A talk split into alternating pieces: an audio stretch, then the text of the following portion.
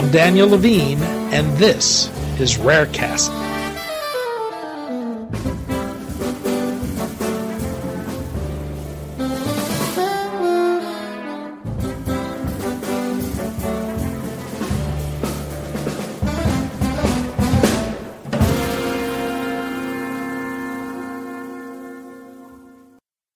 The gene editing technology known as CRISPR is won recognition as a powerful research tool.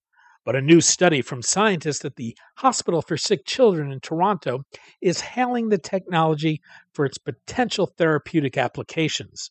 The study, published in the December 10th online edition of the American Journal of Human Genetics, shows how researchers, for the first time, used CRISPR to remove a duplicated gene from a genome and restored the function in the gene that causes Duchenne muscular dystrophy.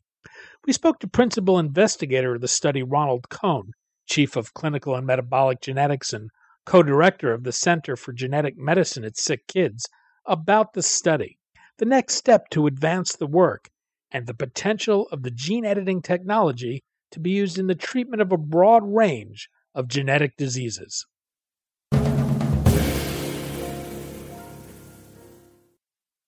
Ron, thanks for joining us. Thank you for your interest. We're going to talk about uh, a recent study led by the Hospital for Sick Children that used CRISPR, new gene editing technology, to remove a duplicated gene from the genome of a, of a patient and the significance of this. I, I thought we could start with the CRISPR technology itself for listeners who may not be familiar with it. Can you describe what it is? So, CRISPR is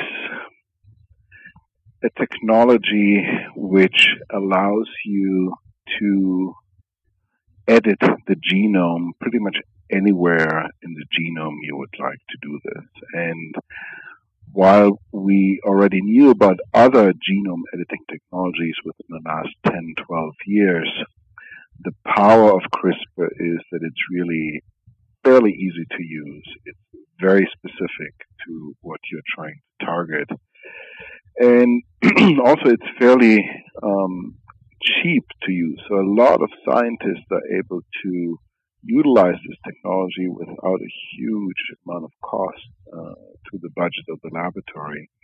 And I think taking all these things, the three things together, you are now able to do a lot of basic science as well as clinically therapeutic science experiments which before only very few people, were uh, able to do.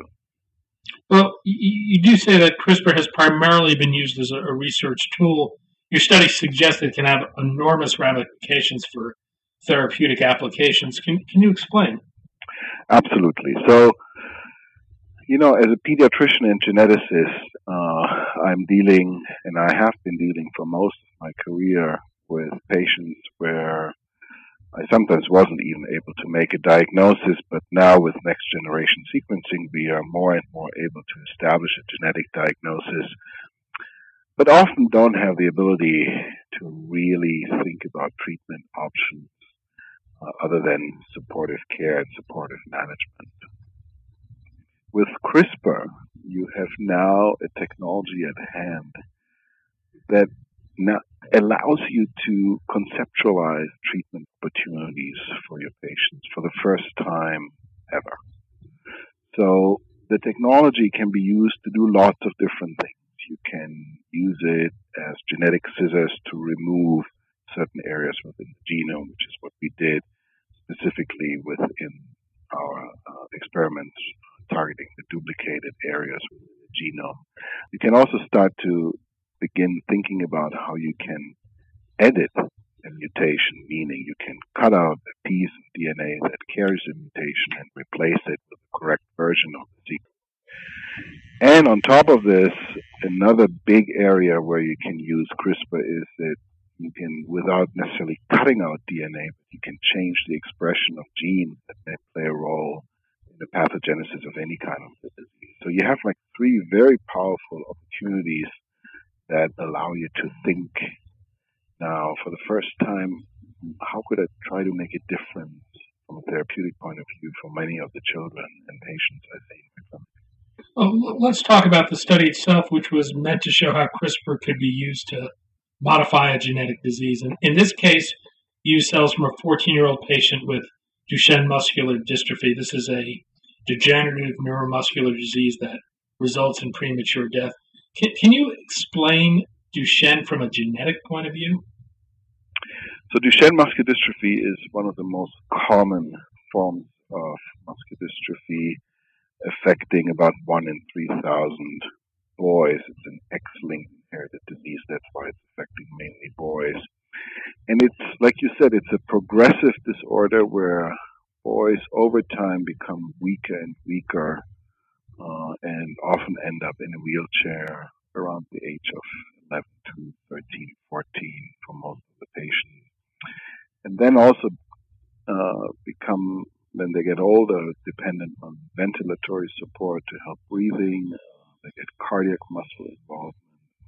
And although I would like to be a bit more careful in saying that patients don't live past the age of 20 because they have become very efficient and good in managing these symptoms so that many Duchenne boys actually are now reaching adulthood and that many Duchenne boys uh, are now going to college and start a education sometimes and it is obviously associated with an enormous impact on mobility and uh, overall quality of life. But from a genetic point of view, what, what's happening at genetic level? From a genetic point of view, boys with uh, Duchenne muscular dystrophy have a mutation in the gene called dystrophin, and there are different types of mutations then that can give you Duchenne muscular dystrophy. You can have deletion of one or multiple exons. You can have point mutations where you have just one single piece within the DNA that's altered that that can give you Duchenne muscular dystrophy. And then you have about 12 to 15 percent of boys that have a duplication of certain uh, exons or just a single exon. And all of these three uh, causes can give you Duchenne muscular dystrophy. Our laboratory primarily focused on the removal of duplicated regions within the dystrophin gene because if you think about all the opportunities that CRISPR potentially can do, one of the really lower hanging fruit is simply use this as genetic scissors, cut out a piece of DNA, and then wait for the cell to repair the, this cut.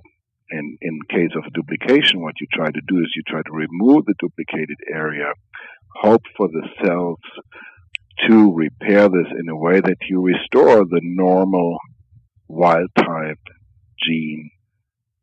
And that's exactly what we did. Oh, I mean, walk me through the, the study itself. So when we started to first think about that this should theoretically be possible, we tried this in two different, very different conditions. One um, was a patient of mine who has a duplication also on the X chromosome that contains a gene called MECP2, which gives you a developmental delay and some cognitive abnormalities. But I also turned to the patient uh, you were referring to with Duchenne muscular dystrophy, who happens to be the son of very, very close friends of mine in the UK. And I actually remember the day when I called the mom and said, you know, I think in theory, we should be able to do this in muscle cells of your son and ask her whether she would be interested that we're going to try this. And obviously she was very excited and I received his muscle cells from the, uh, from the UK in London and we designed a strategy that allowed us to use actually only one genetic scissor. It's called RNA guide instead of two. Initially, the concept we were developing is uh, was targeted towards using two different uh, scissors, but we were able to identify a methodology and a technique that allowed us to actually only use one, which is very important if you think this further from a clinical perspective, because A, using only one of these RNA guides decreases the chance of off-target mutations B, if you think about that this obviously needs to be somehow delivered to living organism. If you have to package only one instead of two, much easier to do this in terms of the size. It has to be packaged in some kind of vehicle. So we did, we designed the study like that and were able to remove the duplication in the muscle cells of this boy with Duchenne muscular dystrophy. And I think what was most exciting is that in theory, what you would expect if this is successful, that you restore the full length dystrophin protein, which is generally completely missing in Duchenne boys. We were able to show this in the muscle cells at this point. So, what does your study demonstrate? What are, what are its implications? I think our study demonstrates the critical proof of concept evidence that this is actually doable. So, like I said, I think we were the first group to show that this CRISPR technology can be used to remove duplicated areas within the genome. And now, where we have pretty much corrected the genetic mutation in a petri dish, we can now move on and design experiments to think about how to do this in a living organism. Because that's the next step. Because no one really has shown quite yet that whatever you can beautifully do in petri dishes and cells of all sorts of type can actually be done in vivo. So, so what, what, would it take to turn this approach into an actual therapy for Duchenne? What would you need to be able to do once you've modified the genome of cells taken from the body? So I think the next step is to cre- recreate uh, the duplication uh, of this boy in a mouse model. And that's exactly what we're doing right now. We are like one third on our way to get there. Once you have a mouse that carries this duplication, you can then try to administer this CRISPR RNA guide and see whether you can remove this duplication in a living organism. if you can do that, and everything speaks for the fact that it should theoretically be possible, we just need to demonstrate and see it, then you really need to start conversations with regulators, ethics, uh, policy makers, as well as industry partners what are the next steps now to develop this into an actual therapy? I don't have a clear answer for you uh, what these steps really are. The only thing I can tell you that I am working with a team of representatives from all of these groups I just mentioned, and we are discussing what the path forward to a real therapy, in fact, is. We've talked about this in the the context of Duchenne, but I take it this has much broader implications. What does Absolutely. this say about the potential for this approach to treat other genetic diseases? I think it has huge potential to treat many other diseases, specifically, I think, other diseases, genetic diseases that are caused by duplication. So our approach and our main focus really is towards targeting duplications. I told you in the beginning, I think it is in theory possible to begin thinking about any kind of genetic disease. And one of the things I usually talk about when I give a lecture to students or trainees, I think within the next, let's say, three to ten years, we will be able to refine the technology that we can really not just target duplication mutations, but kind of any mutation. And I think the question we will be asking ourselves as clinicians over the next decades is how many diseases that theoretically could be treated by repairing a genetic mutation can have a potential beneficial impact on the patient in terms of improving a phenotype. And what I'm talking about here is what is going to be the therapeutic window? How quickly do we need to do therapies such as gene editing for patients in order to be beneficial. And that will be different for every disease. There will be diseases which will be amenable to therapies even later in life because they're reversible. Some diseases you need to maybe treat earlier to make sure that there's not too much damage already done. And that's probably one of the concerns we have for the boys with Duchenne muscular dystrophy. The older you get and the weaker you get, the less skeletal muscle you actually have in your body, body to target here. We don't know this for sure, but that's currently the way how we think about this. And but I think that will be a question which clinicians and scientists will answer once we refine of how to actually successfully do this in living organisms. Uh, as you've mentioned, Duchenne is, is an issue of, of a gene duplication rather than a, a deletion.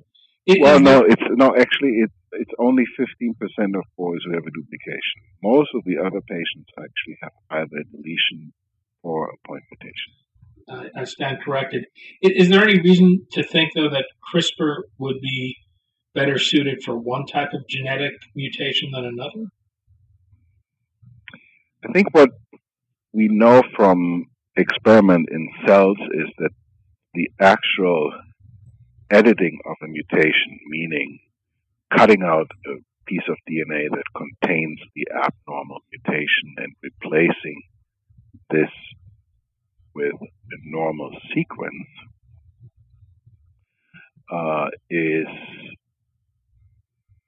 probably a bit more tricky than just removing pieces of DNA, simply because the cell cycle uh, and the repair mechanisms of integrating a corrected piece of DNA are different than just uh, repairing it.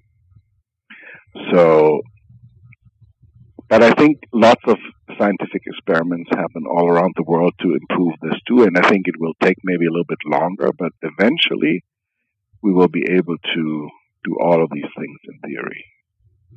So you mentioned you, you have various conversations in, in, the works right now.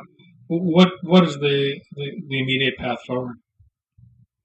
The immediate path forward is really for us, and I'm speaking now about the scientific community, to demonstrate that genome editing can not only happen in a petri dish in a cell, but in a living organism. In our case, it will be mice. I'm sure other people are working on other animal models. We have to make sure that we can do this, that we can deliver the CRISPR components in a safe and efficient way to a living organism and pretty much replicate our petri dish experiments in animal models after that is done, we can try to think about how to move this forward into an actual drug. Ron Cohn, principal investigator of the study that appeared in the December 10th online edition of the American Journal of Human Genetics that examined the use of CRISPR to treat genetic disorders, and chief of clinical and metabolic genetics and co director of the Center for Genetic Medicine at the Hospital for Sick Children in Toronto. Ron, thanks so much for your time today. Thank you so much for your interest.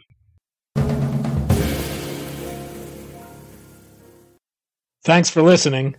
For more information about rare disease and to connect to the rare disease community, go to globalgenes.org. To keep up on the latest news and trends affecting the rare disease community, be sure to visit raredaily.org. You can subscribe to the Rarecast RSS feed through raredaily.org or through SoundCloud, iTunes, Stitcher, or your preferred podcast manager.